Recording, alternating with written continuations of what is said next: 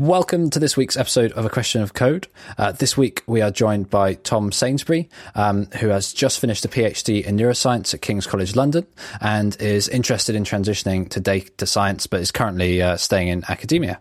Welcome to the show, Tom. Thank you for having me. It's very nice to have you. I think we need a signal, some kind of system for having two Toms on the show. Yeah, I might get a little confused. I propose I am Tom Alpha and you're Tom Beta. How does that go? I, I guess I'm still in training, so yeah, just finished. I wouldn't say that. You're you're the one with the PhD, Tom Sainsbury. N- nearly. I've still got the Viva to go, so oh, okay. yeah, it's all handed in. It's done. Yeah, that must be a quite an intense time doing a PhD. They always seem like an intense but a very long period of time. Intense and definitely made more intense by the whole lockdown situation and having to write from home. But to be fair, I guess that's what I was going to be doing anyway, so it's not too Cool. different. And uh, and not to go. I know I know people like talking about their PhDs, but would you mind just like maybe briefly telling us what your PhD is about? Uh, Give- so I, I, I'll tell you what the lab kind of does in general. I think that's probably better. So um, what we do is we work on little tiny fish called zebrafish, and we put this protein in their brain um, in every single neuron that flashes green when the neuron fires, um, and that m- means that we can basically record from every single neuron in the brain because these fish are so small. Um, and what we try to do is use kind of coding and programming to kind of understand the pra- patterns that are going on in the brain during different types of behaviors. Um, and what my PhD specifically focuses on is actually how the visual environment during development shapes how neural networks in the brain form. Wow, sounds sounds really interesting, and it's good to hear that coding is involved in that. Is that when I think of like scientists, I I, I would I would think, oh, they're just in a lab like doing experiments. I don't always necessarily think that they're using like code and the the same sort of code I'd use. I think in biology, at least, uh, it used to be that you could just do some kind of manipulation to a biological system, take a picture, and that was enough, right? Um, but now, when we're recording from every single neuron in the brain, your data set becomes massive. So, any handling of data of that size to get meaning, meaningful kind of um, inferences out of it, you've got to do some kind of coding.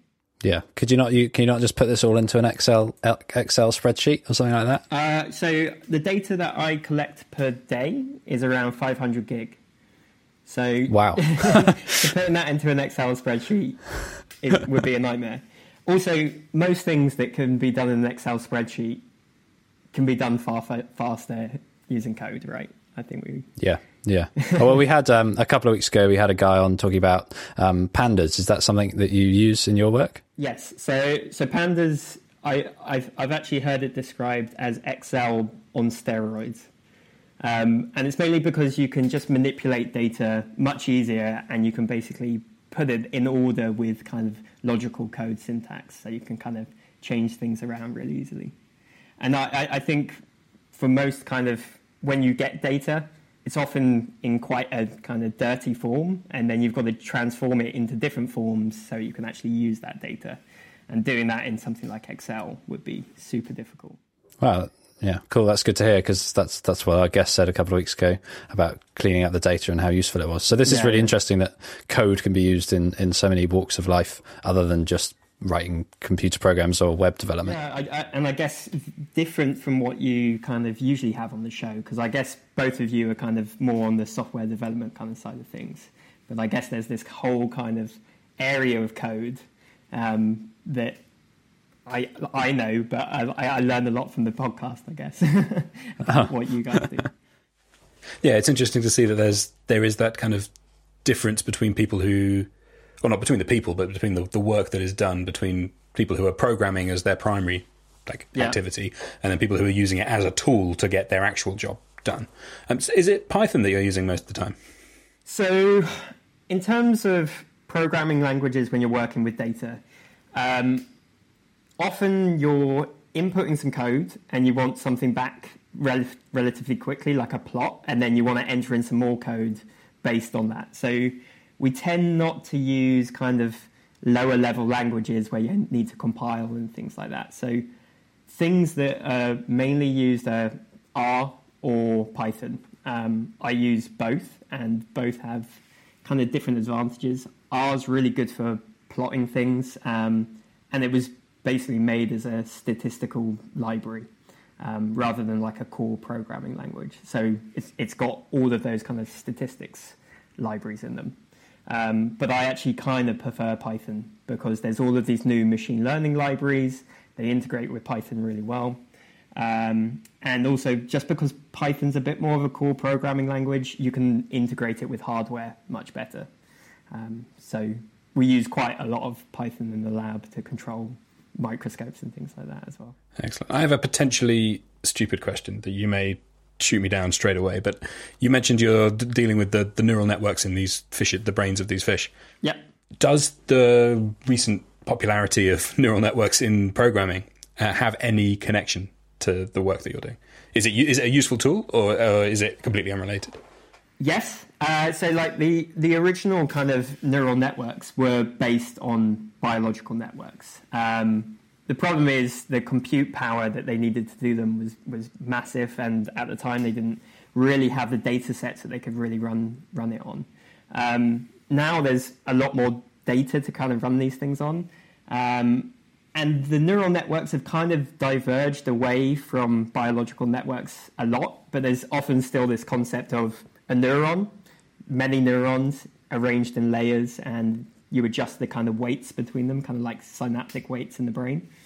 Um, but yeah, they, they've kind of diverged a lot. But recently, machine learning's been kind of more of a tool to use in neuroscience as well. So um, there's people who are using convolutional neural networks to track behavior. So you can label different points on an animal and you can really track its behavior really well. Um, and more recently, people have started to try and use the artificial neural networks as models for the biological ones. And they're trying to kind of bridge this gap again. Um, because, yeah, I, I guess in the, in the past, most neuroscience you would try and write an equation for something, and that works at a level of a single neuron.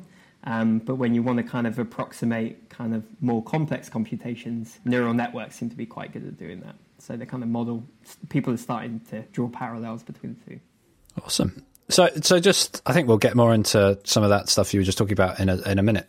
But um, first, I'd just like to know, like, did you know any coding before you started your PhD? Was that something that was just a hobby and you brought it in, or was that something you learned on the way and how did you learn it? Yeah. Absolutely none at all. Um, and coding was never something I thought I would enjoy. Um, yeah, I, I, I, I, guess it was very much the same for you, Ed, as well. yeah, yeah, yeah, yeah. I kind of once you start doing it, you kind of it's it's an easy thing to get hooked into. I think it's it? when you realise that, like for, for me in my PhD, it was there's certain questions that I want to answer and I need to learn to program to do those. And then you suddenly realize that you really enjoy programming in itself.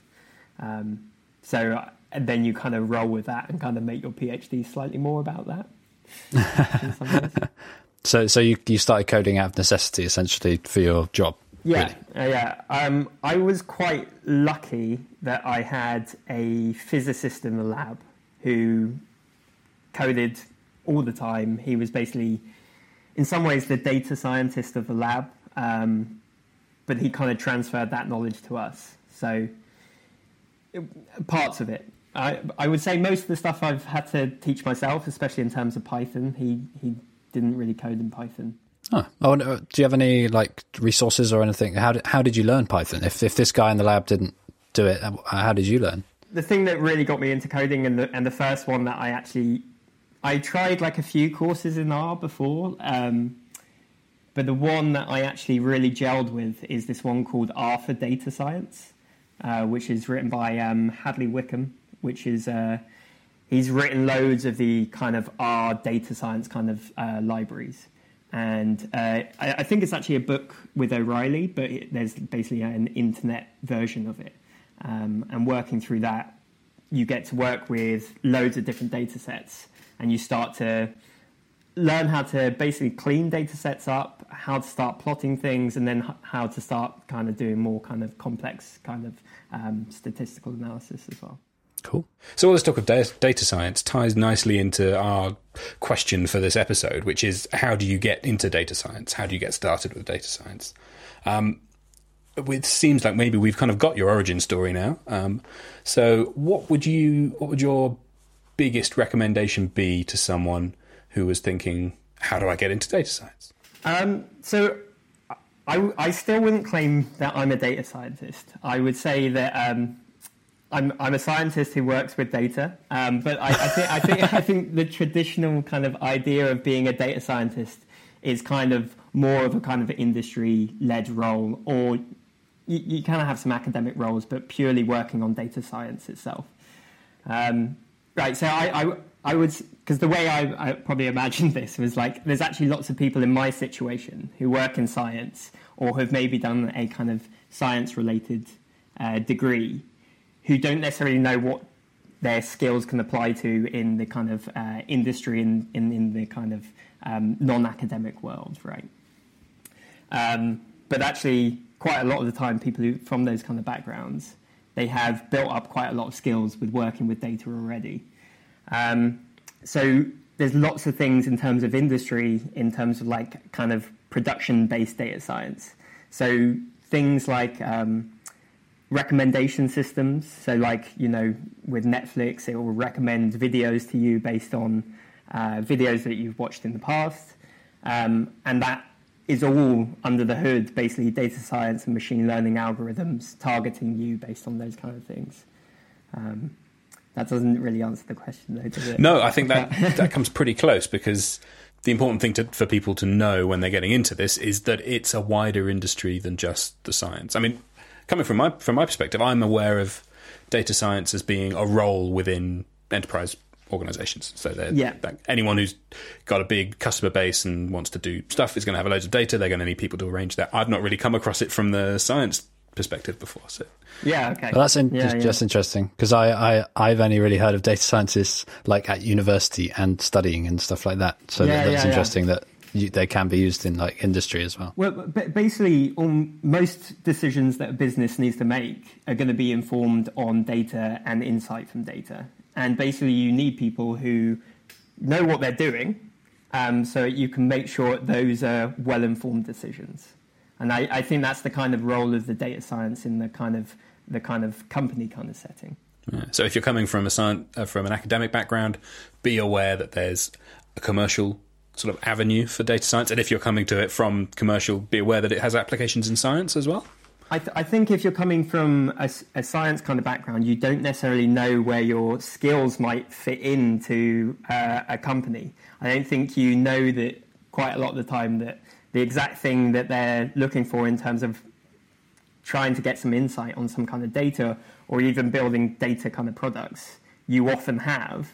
Um, and I think quite a lot of people who I come across, and, and me myself at times, have been thinking of making this leap.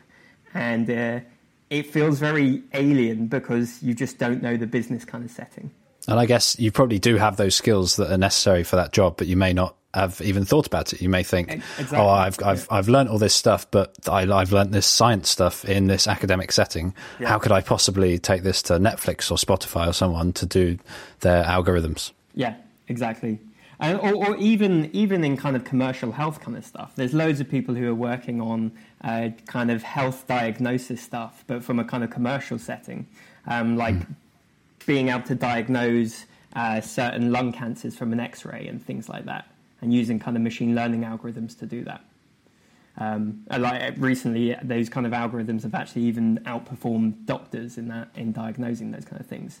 So these are things that are really beneficial to society still but outside of academia, which I, I, I think is an interesting kind of thing. No, yeah, it's always nice to to to let people know about the different avenues in in tech in science and those sorts of things so when i started i was just i just thought oh there's web developers there's maybe some of these people that make the software that goes on your computer and that's about it mm. but in fact there's like there's so much more you can do with code um, do you think maybe someone coming from a non non-science background would be able to make that transition say someone who's really into code really good at python or things like that do you think they do you think what what what sorts of things would they need to do to make that jump the other way so often they can and and it's because they're already writing algorithms most of the time. I think for people wanting to make that jump the other way, it's probably best to get a solid grounding in some kind of maths, and it doesn't have to be all of maths. Like most of data science is all statistics and probability, um, a tiny bit of linear algebra, and a little bit of calcul- calculus. Um, and if you kind of know those things, you can kind of go quite far. But I think just just I, I, to, to, be honest, I think actually probably the most important thing, if someone's wanting to do that, is to start working with data sets as well.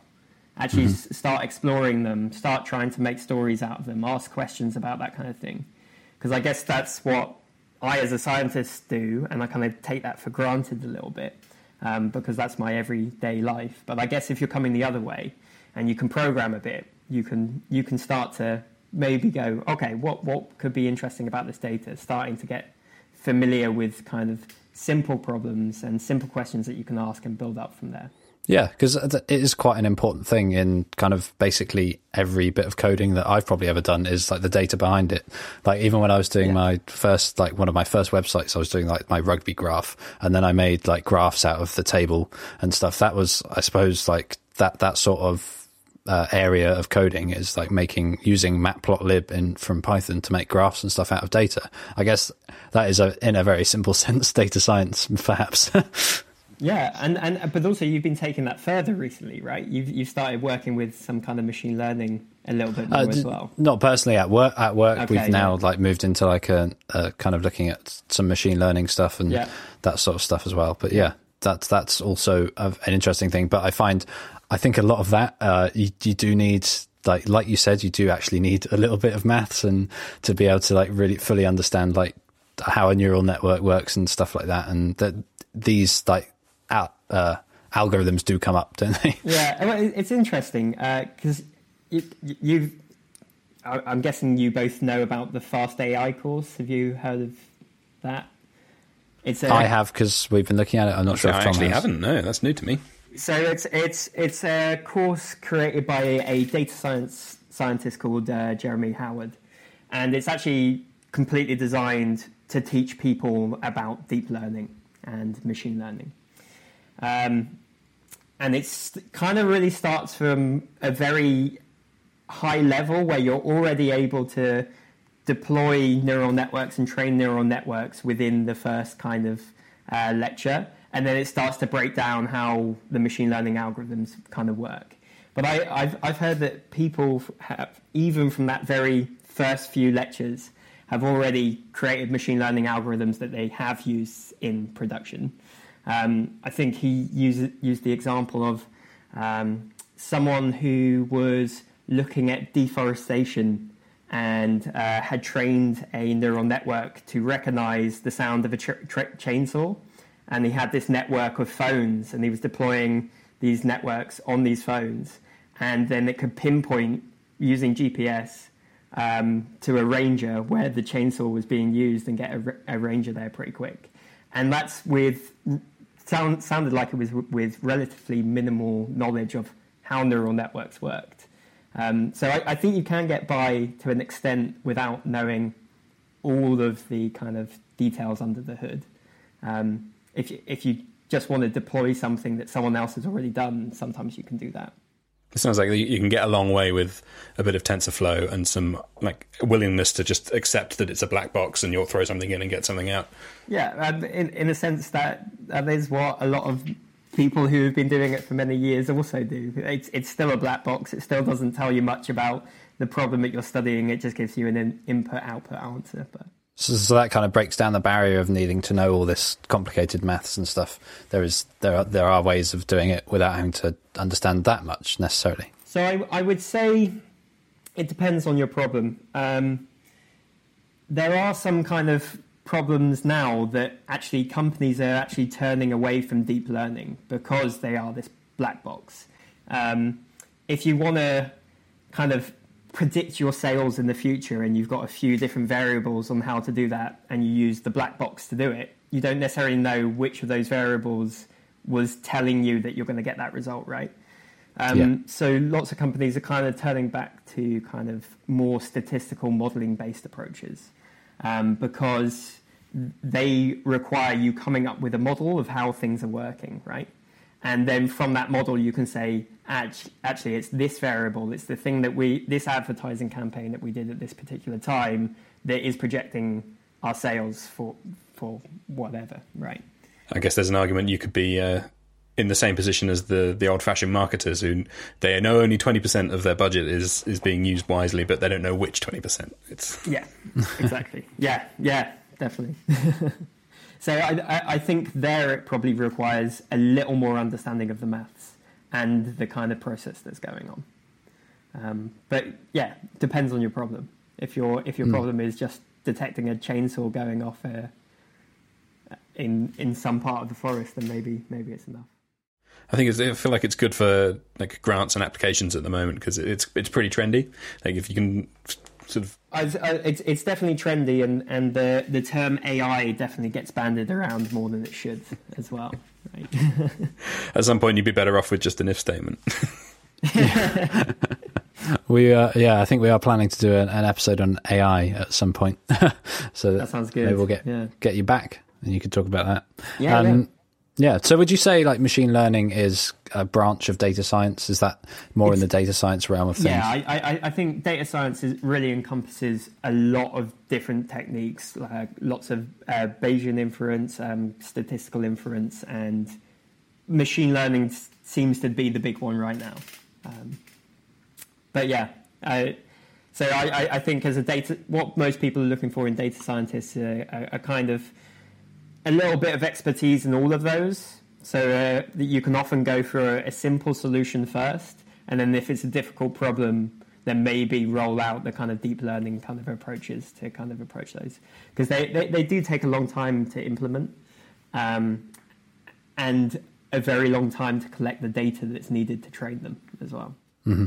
Cool. So, for someone that maybe is just starting out with coding and maybe is is interested in data, is interested in this sort of data manipulation stuff, where might what might be a good place for them to go? Is there kind of is there like are there techniques that are used? Are there places? I know we talked about fast AI. Maybe that's a bit too much and the like machine learning side of things. But if they just want to have a play around with data, do you have any like good tips for where people can go and have a explore? So if you if you want to play around with data, the best place to go is probably a website called Kaggle.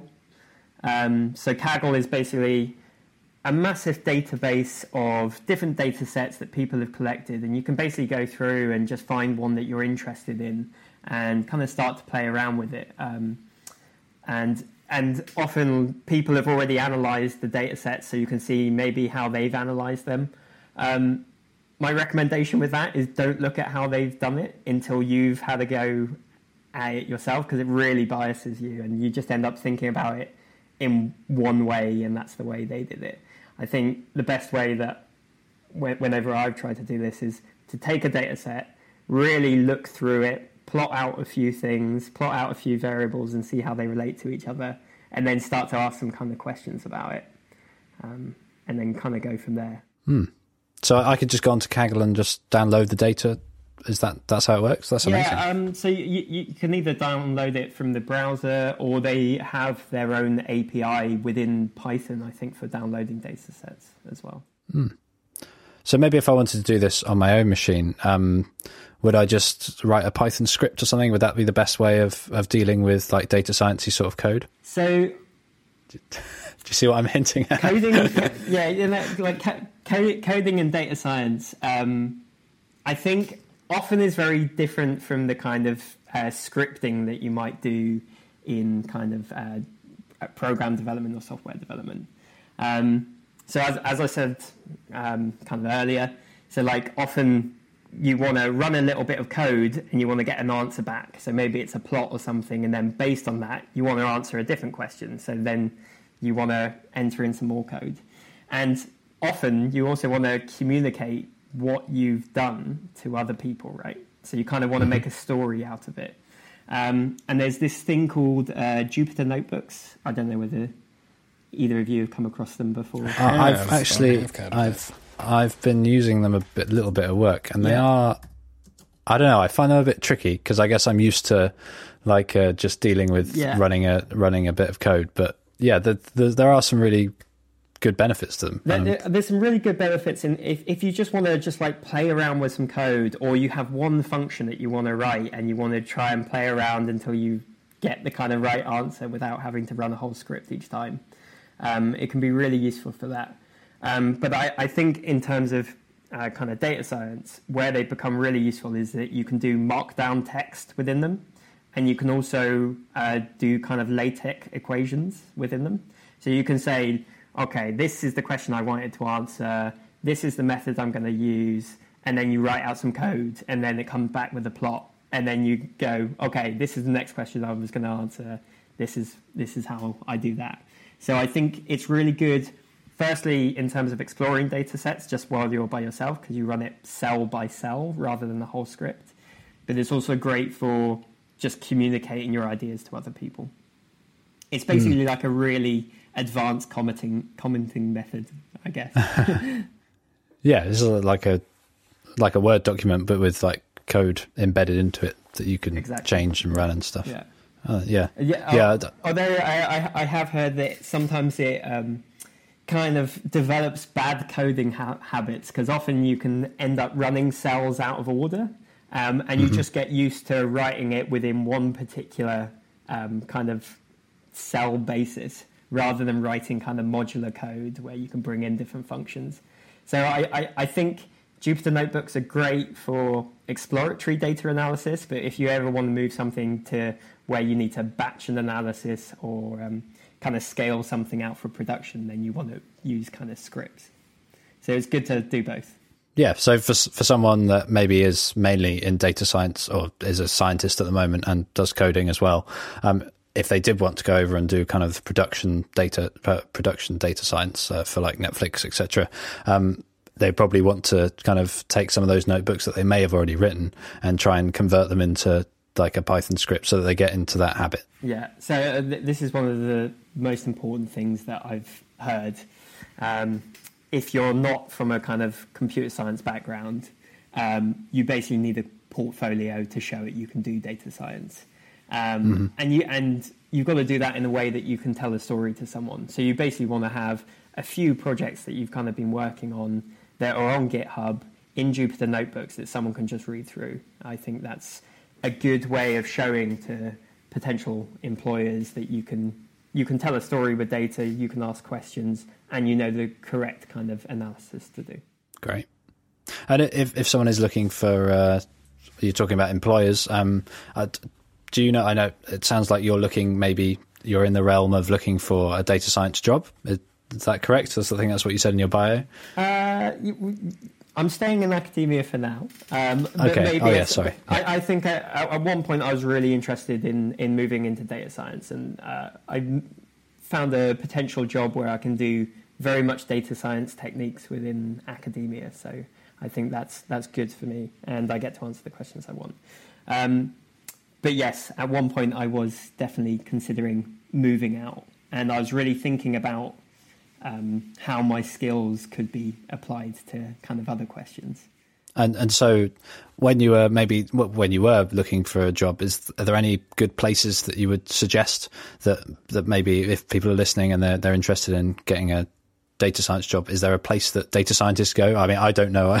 I, I'm just not in that world, I suppose. Yeah, uh, so I would say one of the best things for this is uh, something called PyData, uh, which is basically Python data.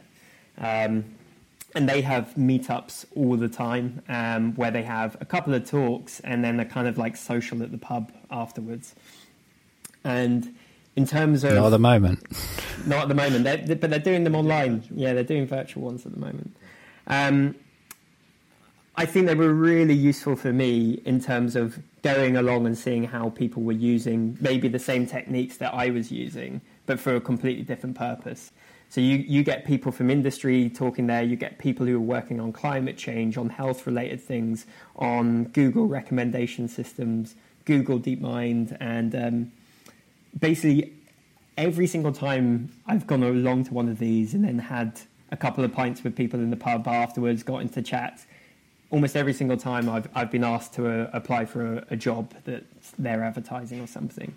Um, I think recruiters actively go to these meetings um, to find people who are interested in data science when they're looking to recruit people. So I think that I would say that is one of the most useful things to go to. Yeah, we, have talked about how useful meetups are in the past, and this is just another uh, uh, another example of, of how they are so useful. That's great. Thanks. And and I'm and I'm sure there's a lot more out there as well um, that yeah. I haven't explored. But yeah, so go go out, look for some look for, if you're in, in that area, look for some meetups. Maybe start at PyData. I'm sure they they might link to other sorts of data sciencey ones as well. Yeah. Awesome. Has your program? Have you taken your programming in other avenues, Tom? Have you gone from like the stuff that you're doing that's strictly data science? Have you yeah, tried to apply that in in another scenario that's not data science related, like in um, what I would think of as quote unquote regular programming. I don't know. yes, uh, well, so in in some ways, because uh, I work in the lab, um, quite a lot of the time we we have to build kind of little machine interfaces and things like that. Um, so something that I work with every now and again are, are um, Arduinos. Oh, awesome. And things like that. So kind of building uh, software for kind of experiments and things like that. Um, it's probably n- not good software, but it works. it's, it's fit for purpose. But, uh, I, th- I, think that's a good definition of every piece of software. yeah, yeah. yeah that sounds legit to me. Yeah, the, the, the reason for asking is that it's um, it seems like you're building up a very specialized and very elite set of skills that are going to be in high demand. And I was yeah interested to see if that spills over into a love for programming in general. I, well, I think it's I think it's good if if you're a data scientist anyway to kind of integrate maybe your what the analysis you're developing or any data science products into any applications as well. You want to make it so that they can be rolled out in production and things like that. Um, but yeah, yeah, I, am definitely interested in other other areas of programming. Uh, I I think probably for me after taking the CS50 course. Um, that, I've got this. I'm going to do the sound effect. Have we got a sound effect for that yet? yeah, we do. what, what, what is the sound effect for it? I think it's just. This is CS50. it's it's so well produced though. Like um, yeah, it's like it's, it's, it's one of the most entertaining courses I've watched in on on programming. Um, yeah, so yeah, very, very, much interested in other areas of programming mm. as hmm. well. So you found that even though you're, you're doing a PhD in neuroscience, and obviously that probably was what took up most of your time, that once you started doing the coding, that was something you really enjoyed. Yeah, co- coding is, is is something that has really taken over as a, a bit of a love for me. Yeah, I, I feel like I'm kind of really rolling with that at the moment and really developing my skills. Uh, like even at the moment, like just the other day, I was I was uh, starting building graphic user interfaces because in in the lab we te- we tend to use just the terminal for running stuff, but it's quite nice just having a GUI and being able to run experiments that way. Awesome, a lot of good stuff in there. I think there's a lot of useful things for people who are yeah. Like our target audience are people who are learning to code, who are looking to get into the career, and this is like another avenue that is open to people. Yeah, yeah. I, but so I, I think that's this also the same for pretty much anyone who's done any science undergrad, right? They don't necessarily know how to code, but they know some kind of data, kind of um, how, how, to look at data and how to kind of analyze it. Um, so I, I, think quite a lot of people, when they finish their kind of university degrees on the kind of science and technology side, they don't necessarily know that data science even exists, right? Um, at, at, least within my circles anyway. I, I, don't think I knew about it back then. And I, and I guess there are loads of transferable skills between just like doing an undergrad in science and becoming a coder. Uh, uh, yeah, uh, e- even right down to presenting things, presenting concepts, um, and and just asking questions. Um, those are all things that are very much just science-based things, but they apply to data science, and quite a lot of people don't necessarily have those skills. Mm. I remember someone saying once that like the the way that scientists like approach a problem is quite similar to the way that coders approach a problem. So like if if I come across a bug, I'll have a, a hypothesis about the bug, and then I'll I'll do some tests to work out if that's correct, yeah, etc. Yeah. So yeah. I guess that, that, there's that sort of mindset as well. Coding is very much the scientific method, and it's it's I think having a problem and thinking about breaking it down into smaller problems and then working on each of those problems and how they link together. Um, I think if you come from a science background, you you sometimes do that. You definitely have to do that in programming for sure. Mm-hmm. And I think once you get further towards um, kind of higher in, in, in science, I think you have to think about problems in the same way a bit more at that point. So yeah, I think they're very similar skills in some ways. Great. I think that leads us nicely onto the, the final question of the show, um, which we ask all our guests, which is uh, just your top three tips for people wanting to change career into something that involves coding. So I, I think if if you're going to do that, I think the first thing that you want to do is start building a portfolio. So um, in in data science, go to Kaggle, start working on some projects, put them into some Jupyter notebooks, try and tell a story with them um, and put them onto GitHub so that people can see them, or onto a blog. Blogs also work quite well.